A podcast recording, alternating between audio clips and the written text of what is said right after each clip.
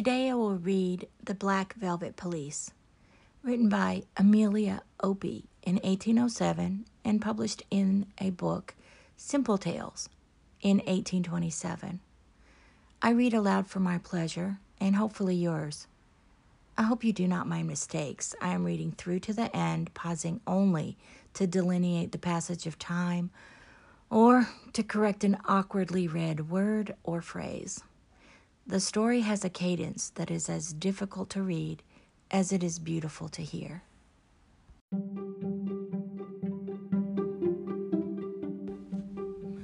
The Black Velvet Pelisse. Mr. Beresford was a merchant, engaged in a very extensive business, and possessed of considerable property, a great part of which was vested in a large estate in the country on which he chiefly resided. Beresford was what is commonly denominated purse proud, and so eager to be honored upon account of his wealth that he shunned rather than courted the society of men of rank, as he was fond of power and precedence and did not like to associate with those who had an indisputable claim to that deference of which he himself was desirous. But he earnestly wished that his only child and heiress should marry a man of rank. And being informed that a young baronet of large estates in his neighborhood, and who was also heir to a barony, was just returned from his travels and intended to settle at his paternal seat. Mr. Beresford was resolved that Julia should have every possible opportunity of showing off to the best advantage before so desirable a neighbor, and he determined that his daughter, his house, and his table should not want any charm which money could procure. Beresford had gained his fortune by degrees, and having been educated by frugal and retired parents, his habits were almost parsimonious parsimonious, and when he launched out into unwanted expenses on becoming wealthy, it was only in a partial manner. His house and his furniture had a sort of piebald appearance. His style of living was not consistent, like that of a man used to live like a gentleman, but opulence, with a timid grasp, seemed to squeeze out its indulgences from the gripping fingers of habitual economy.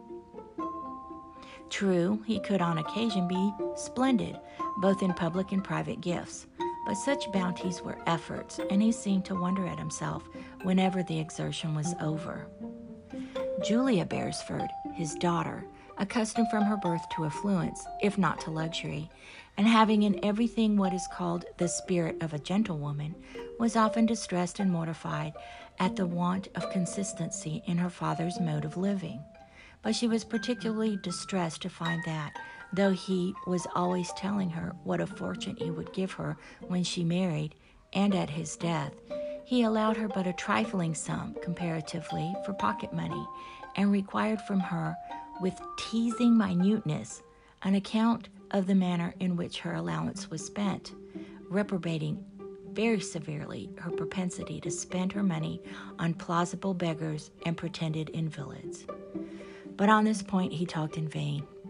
Used by a benevolent and pious mother, whose loss she tenderly deplored, to impart comfort to the poor, the sick, and the afflicted, Julia endeavored to make her residence in the country a blessing to the neighborhood. But too often, kind words, soothing visits, and generous promises were all that she had to bestow, and many a time did she purchase the means of relieving a distressed fellow creature by a personal sacrifice. For though ever ready to contribute to a subscription, either public or private, mm-hmm. Beresford could not be prevailed upon to indulge his daughter by giving way to that habitual benevolence, which, when once practiced, can never be left off.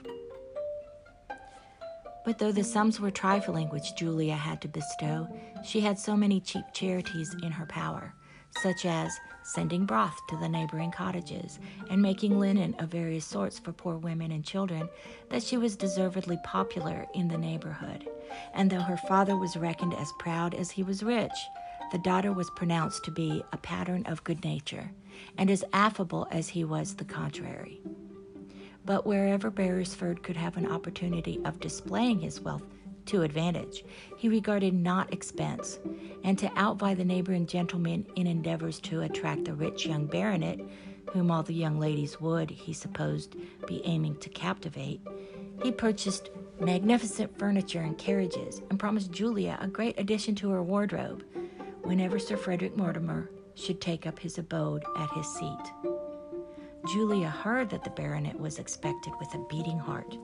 She had been several times in his company at a watering place immediately on his return from abroad and had wished to appear as charming in his eyes as he appeared in hers. But she had been disappointed. Modest and retiring in her manner, and not showy in her person, though her features were regularly beautiful, Sir Frederick Mortimer who had only seen her in large companies and with very striking and attractive women, had regarded her merely as an amiable girl and had rarely thought of her again. Julia Beresford was formed to steal upon the affections by slow degrees, to interest on acquaintance, not to strike at first sight. But the man who had the opportunities of listening to the sweet tones of her, of her voice and of gazing on her varied countenance when emotion crimsoned her pale cheek and lighted up the expression of her eyes, could never behold her without a degree of interest which beauty alone fails to excite. Like most women, too, Julia derived great advantages from dress. Of this she was sensible, though very often did she appear shabbily attired from having expended on others sums destined to ornament herself.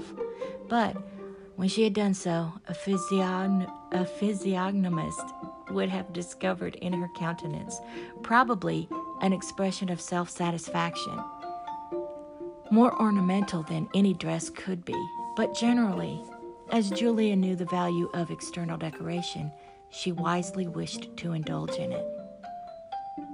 One day, accompanied by her father, went to the shop the, of a milliner in a large town near which they lived. And as winter was coming on, and her pelisse, a dark and now faded purple, was nearly worn out, she was very desirous of purchasing a black velvet one, which was on sale. But her father, hearing that the price of it was twelve guineas, positively forbade her to wish for so expensive a piece of finery, though he owned that it was very handsome and very becoming. To be sure, said, said Julia, smiling, but casting a longing look at the pelisse. Twelve guineas might be better bestowed, and they left the shop.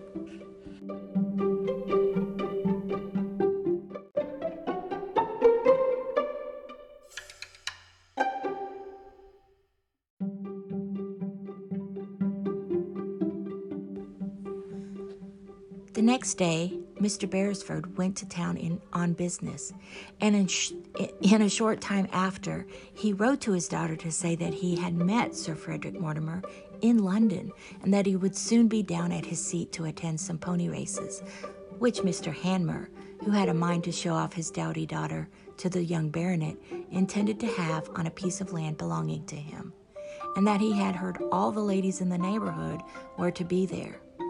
I have received an invitation for you and myself, continued Mr. Beresford, and therefore, as I am resolved that the Miss Tracys and the other girls shall not be better or more expensively dressed than my daughter, I enclose you bills to the amount of thirteen pounds, and I desire you to go and purchase the velvet pelisse which we so admired. And I have sent you a hat, the most elegant which money could procure, in order that my heiress may appear as an heiress should do. Julia's young heart beat with pleasure at this permission, for she was to adorn herself to appear before the only man whom she ever wished to please, and the next morning she determined to set off to make the desired purchase. That evening, being alone, she set out to take her usual walk, and having, lost in no unpleasing le- reverie, strayed very near to a village about three miles from home, she recollected to have heard an affecting account of the distress of a very virtuous and industrious family in that village, owing to the poor man's being drawn for the militia and not rich enough to procure a substitute. She therefore resolved to go on and inquire how the matter had terminated. Julia proceeded to the village and reached it just as the very objects of her solicitude were come to the height of their distresses. The father of the family, not being able to raise more than half the money wanted, was obliged to serve. And Julia, on seeing a crowd assembled, approached to ask what was going forward, and found she was arrived to witness a very affecting scene. For the poor man was taking his last farewell of his wife and family, who, on his departure to join the regiment, would be forced to go to the workhouse, where, as they were in delicate health, it was most probable that they would soon fall victims to bad food and bad air. The poor man was universally beloved in his village, and the neighbors, seeing that a young lady inquired concerning his misfortunes with an air of interest, were all eager to give her every possible information on the subject of his distress. And only think, miss, said one of them, for the want of nine pounds only, as honest and hard working a lad as ever lived, and as good a husband and father, must be forced to leave his family and be a militiaman, and they, poor things, go to the workhouse. Nine pounds, said Julia. Would that be sufficient to keep him at home? La, yes, miss, for that fellow yonder would gladly go for him for eighteen pounds. On hearing this, how many thoughts rapidly succeeded each other in Julia's mind. If she paid the nine pounds, the man would be restored to his family, and they preserved perhaps from an untimely death in a workhouse. But then she had no money but what her father had sent to purchase the pelisse. Nor was she to see him till she met him on the race ground, and he would be so disappointed if she was not well dressed. True, she, may, she might take the pelisse out on trust, but then she was sure her father would be highly incensed at her extravagance if she spent 12 guineas and gave away 9 pounds at the same time. Therefore, she knew she must either give up doing a generous action or give up the pelisse, that is, give up the gratification of her father's pride and her own vanity. No, I dare not, I cannot do it, thought Julia. My own vanity I would willingly mortify, but not my father's. No, the poor man must go. During this mental struggle, the bystander had eagerly watched her countenance, and thinking she was disposed to pay the sum required, they communicated their hopes to the people, poor people themselves. And as Julia turned her eyes towards them, the wretched couple looked at her with such an imploring look, but she was resolved. I am sorry, I am very sorry, she said, that I can do nothing for you. However, take this. So saying, she gave them all the loose money she had in her pocket, amounting to a few shillings, and then, with an aching heart, walked rapidly away. But as she did so, the sobs of the poor woman as she leaned on her husband's shoulder, and the cries of the little boy when his father, struggling with his grief, bade him at last farewell, reached her and penetrated her heart.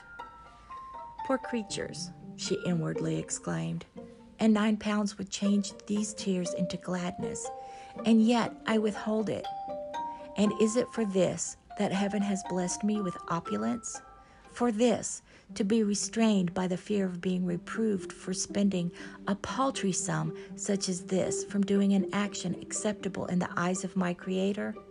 No, I will pay the money. I will give myself the delight of serving afflicted worth and spare myself from, perhaps, eternal self reproach. So then, without waiting for further consideration, turned back again and paid the money into the poor man's hand, and giving the remaining four pounds to the woman, who, though clean, was miserably clad, desired her to lay part of it out in clothes for herself and children. I will not attempt to describe the surprise and gratitude of the relieved sufferers, nor the overwhelming feelings Ju- which Julia experienced, who, withdrawing herself with the rapidity of lightning from their thanks, and wishing to remain unknown, ran hastily along her road home, not daring to stop, lest her joy at having done a generous deed should be checked by other considerations. But at length exhausted and panting for breath, she was obliged to relax in her speed. And then the image of her angry and disappointed parent appeared to her in all its terrors. What can I do? she exclaimed. Shall I order the pelisse, though I can't pay for it? or go without. No, I ought not to incur so great an expense without my father's leave, and though I know him to be able to afford it. And to run in debt he would consider as even a greater fault than the other. Well, then, I must submit to mortify his pride, and though I rejoice in what I have done, the joy is amply counterbalanced by the idea of giving pain to my father. Poor Julia, her own wounded vanity came in for its share of causing her uneasiness, and the rest of that day and the next, Julia spent in reflections and fears which did not tend to improve her looks and make a becoming dress unnecessary.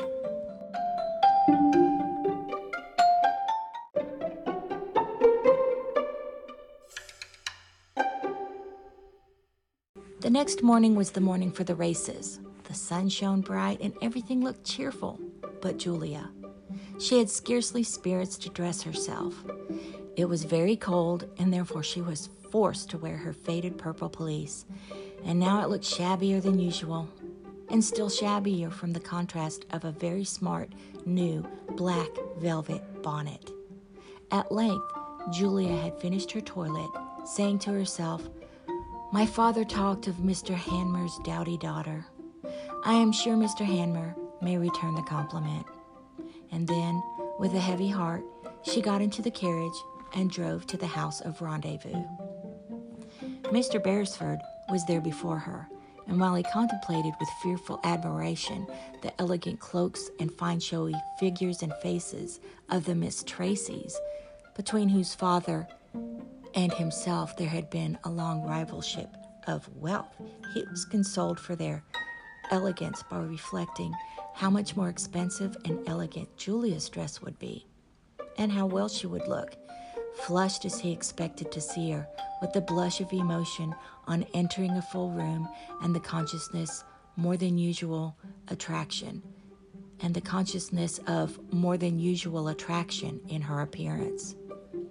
Julia at length appeared, but pale, dejected, and in her old purple pelisse. What a mortification! His daughter, the great heiress, the worst dressed and most dowdy looking girl in the company. Insupportable. Scarcely could he welcome her, though he had not seen her for some days, and he seized the first opportunity of asking her if she had received the notes. Yes, I thank ye, sir, replied Julia. Then why did you not buy what I bade you? It could not be gone, for if you did not buy it, nobody else could, I'm sure. I. I. I thought I could do without it, and now there, or there now.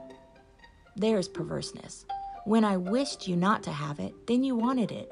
And now I protest if I don't believe you did it on purpose to mortify me.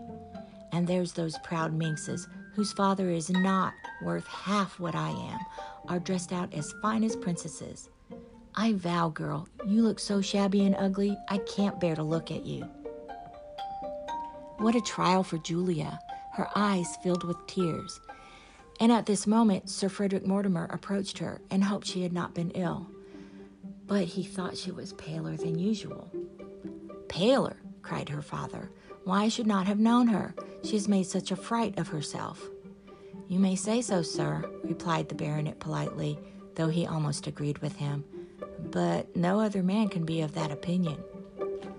Julia was rather gratified by this speech, but without waiting for an answer, Sir Frederick had gone to join the Miss Tracys, and as he entered into an animated conversation with them, Julia was allowed, unattended, to walk to a window in the next room and enjoy her own melancholy reflections.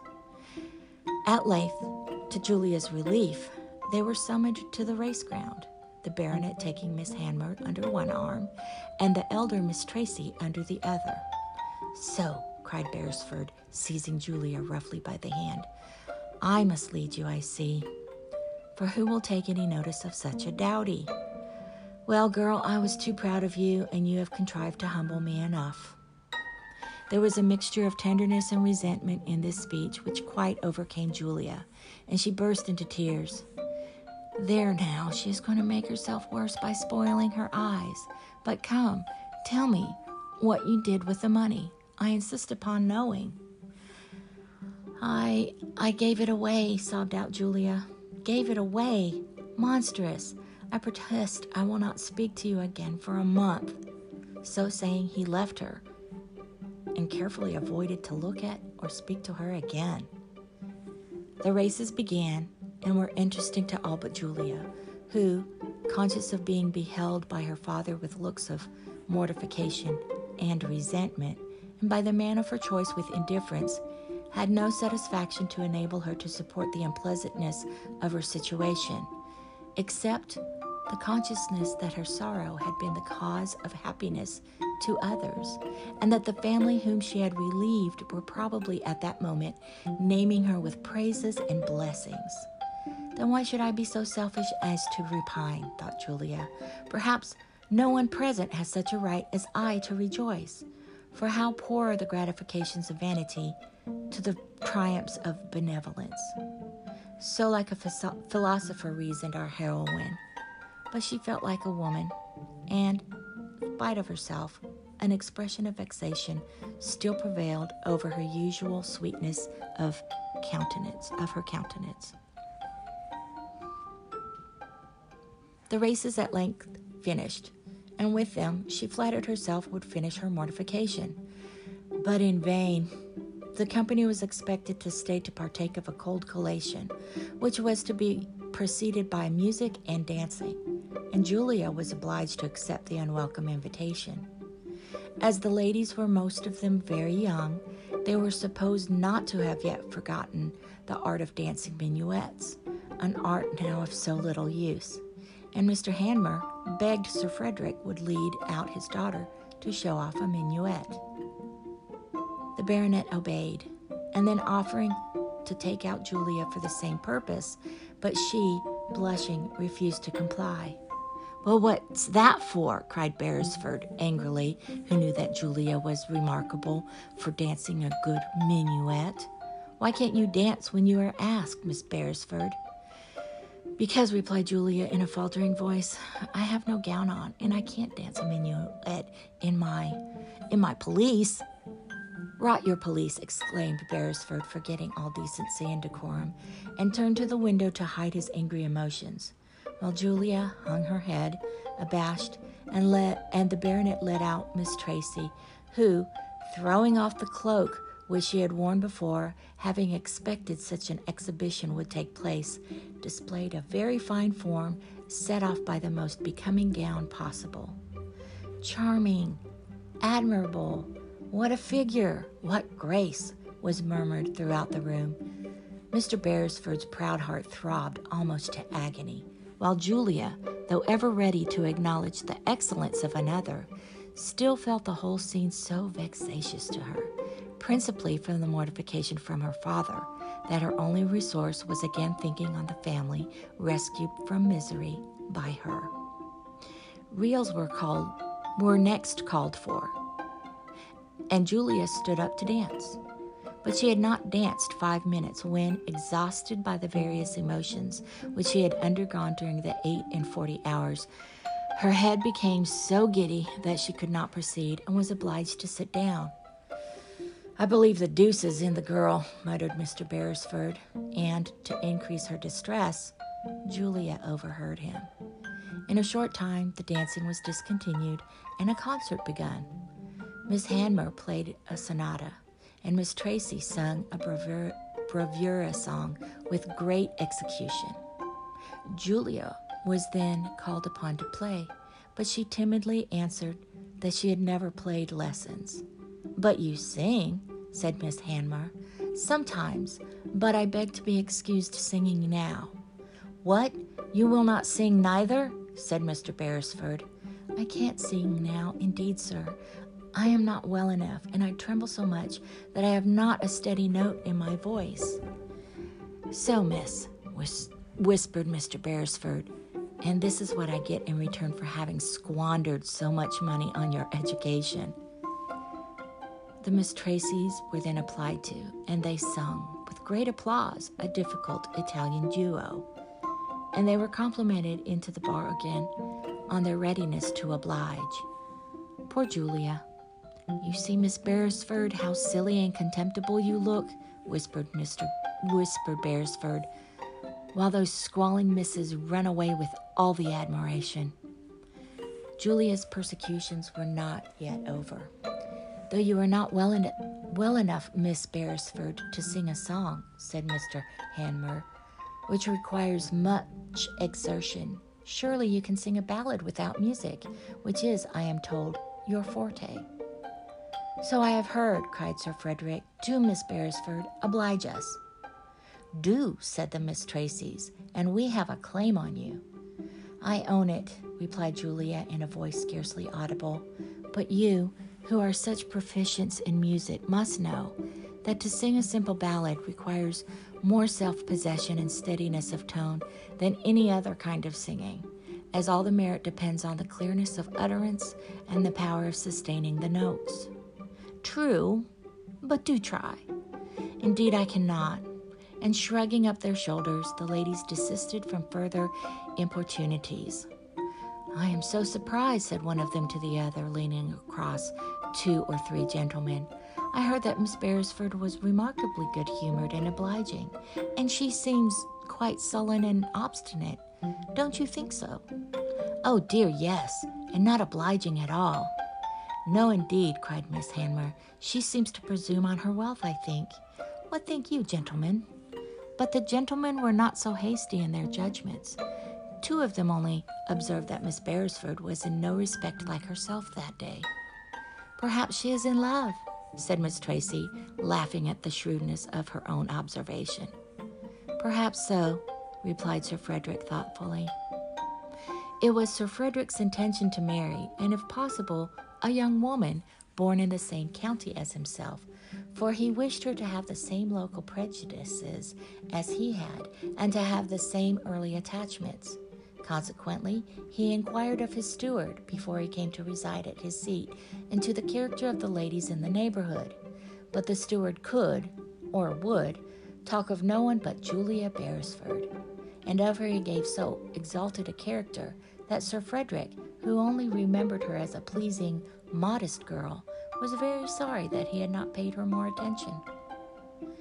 Soon after, in the gallery of an eminent painter, he saw her picture and though he thought it flattered, he gazed on it with pleasure and fancied that Julia, when animated, might be quite as handsome as that was.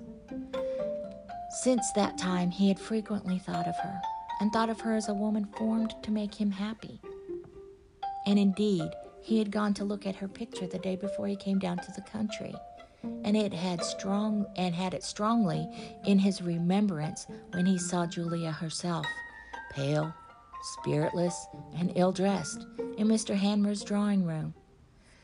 Perhaps it would be too much to say that he felt as much chagrined as Mr. Beresford, but certain it is that he was sensibly disappointed that he could not help yielding to the superior attraction of the lovely and elegant Miss Tracy. Besides, she was the object of general attention, and we know of old that all contend to win her grace, whom all behan- whom all commend. The concert being over, the company adjourned to an elegant entertainment set out in the open in an open pavilion in the park, which commanded a most lovely view of the adjacent country. Julia seated herself near the entrance. The baronet placed himself between the two lovely sisters, and Beresford, in order to be able to vent his spleen every now and again at in his daughter's ear, took a chair beside her. The collation had every delicacy to tempt the palate, and every decoration to gratify the taste, and all, except the pensive Julia, seemed to enjoy it. When, as she was leaning from the door to speak to a lady at the head of the table, a little boy, about ten years old, peeped into the pavilion as if anxiously looking for someone.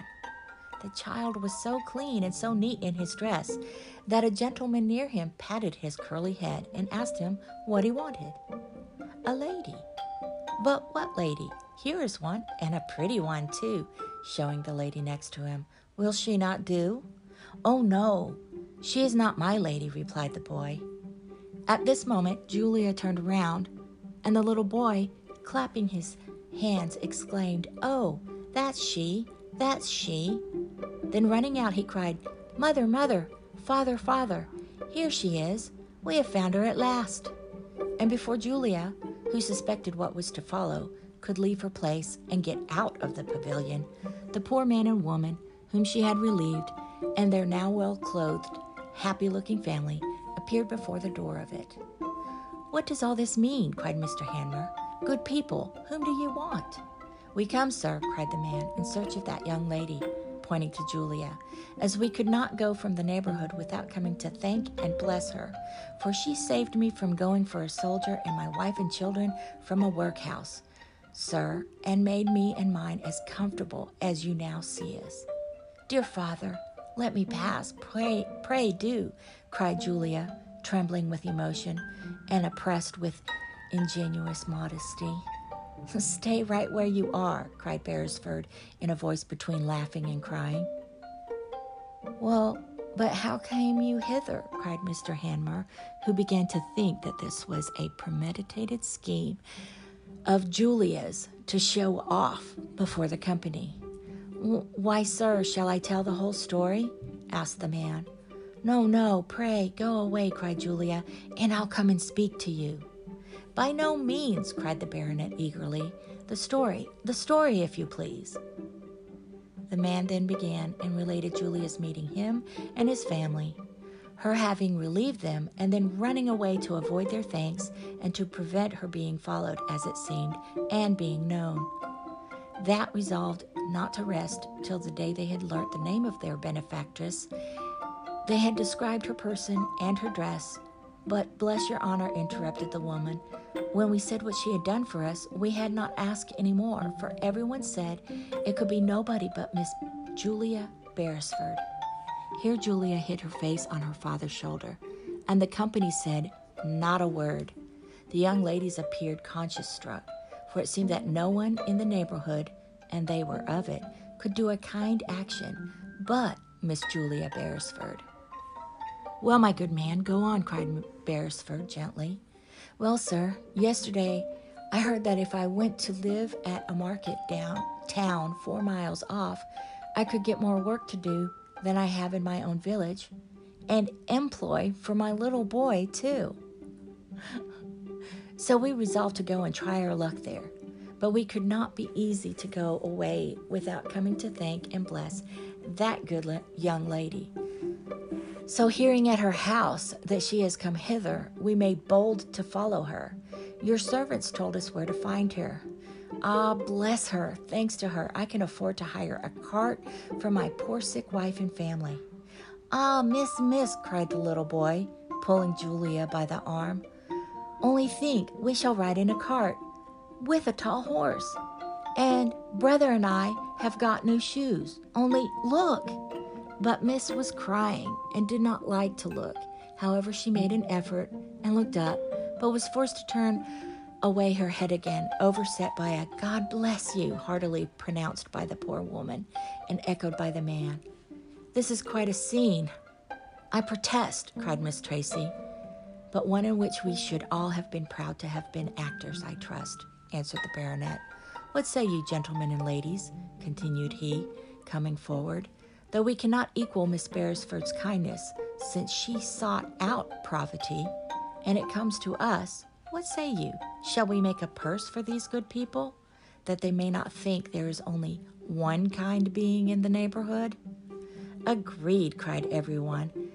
And as Sir Frederick held the hat, the subscription from the ladies was a very liberal one, but Mr. Beresford gave five guineas.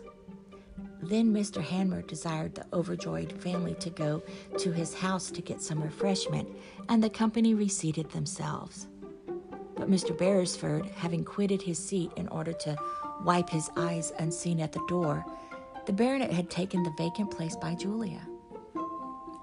Now, ladies and gentlemen, cried Beresford, blowing his nose, you shall see a new sight a parent asking pardon of his child.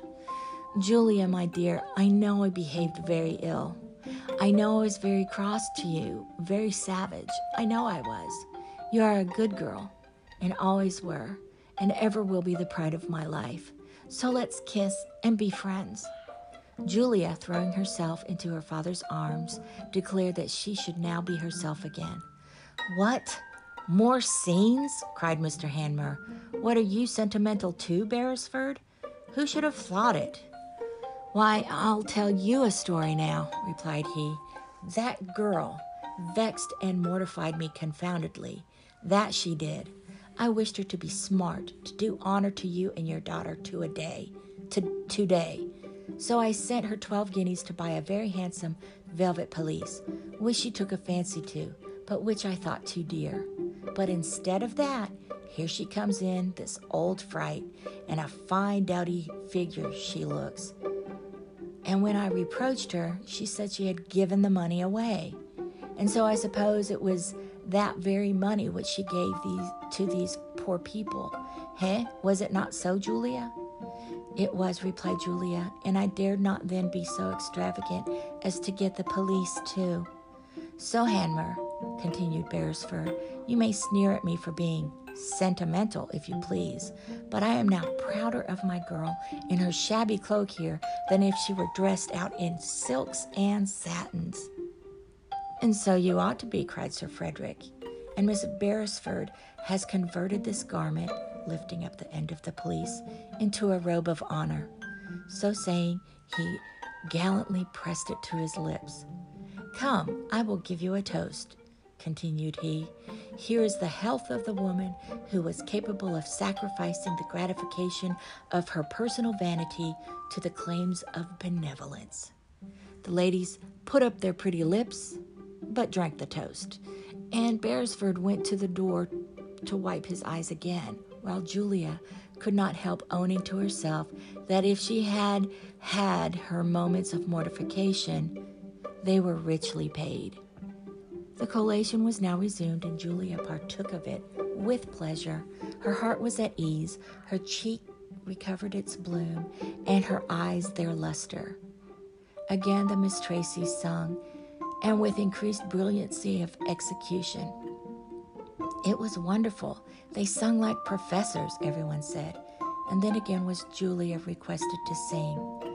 I can sing now, she replied, and I never refuse when I can do so. Now I have my father's favor, I shall find my voice too. And then, without any more preamble, she sung a plaintive and simple ballad in a manner the most touching and unadored. No one applauded while she sang, for all seemed afraid to lose any particle of the notes, so sweet and so pathetic. But when she had ended, everyone, except Sir Frederick, loudly commended her, and he was silent. But Julia saw that his eyes glistened, and she heard him sigh, and she was very glad that he said nothing. Again the sisters sung, and Julia too, and then the party broke up. But Mrs. Tracy invited the same party to meet at her house in the evening to a ball and supper, and they all agreed to wait on her. As they returned to the house, Sir Frederick gave his arm to Julia, and Miss Tracy walked before them. That is a very fine, showy, elegant girl, observed Frederick. Sir Frederick. She is indeed, and very handsome, replied Julia, and her singing is really wonderful. Just so, replied Sir Frederick. It is wonderful, but not pleasing. Her singing is like herself. She is a bravura, bravura song, showy and brilliant, but not touching, not interesting. Julia smiled at the illustration, and the baronet continued, Will you be angry at my presumption, Miss Beresford, if I venture to add that you too resemble your singing? If Miss Tracy be a bravura song, you are a ballad, not showy, not brilliant, but touching, interesting, and oh, pray say no more, cried Julia, blushing and hastening to join the company. But it was a blush of pleasure as she rode home. She uh, but it was a blush of pleasure. And as she rode home, she amused herself with analyzing all the properties of the ballad and she was very well contented with the analysis. That evening, all herself again and dressed with exquisite and becoming taste, danced, smiled, talked, and was universally admired. but she was particular but was she particularly so? Did the man of her heart follow her with delighted attention? Julia, said her happy father as they went home tonight, you will have the Velvet Pelisse. And Sir Frederick, too, I expect. Nor was he mistaken. The pelisse was hers the next day, and the baronet some months after. But Julia, to this hour, preserves with the utmost care the fated pelisse which Sir Frederick had pronounced to be a robe of honor.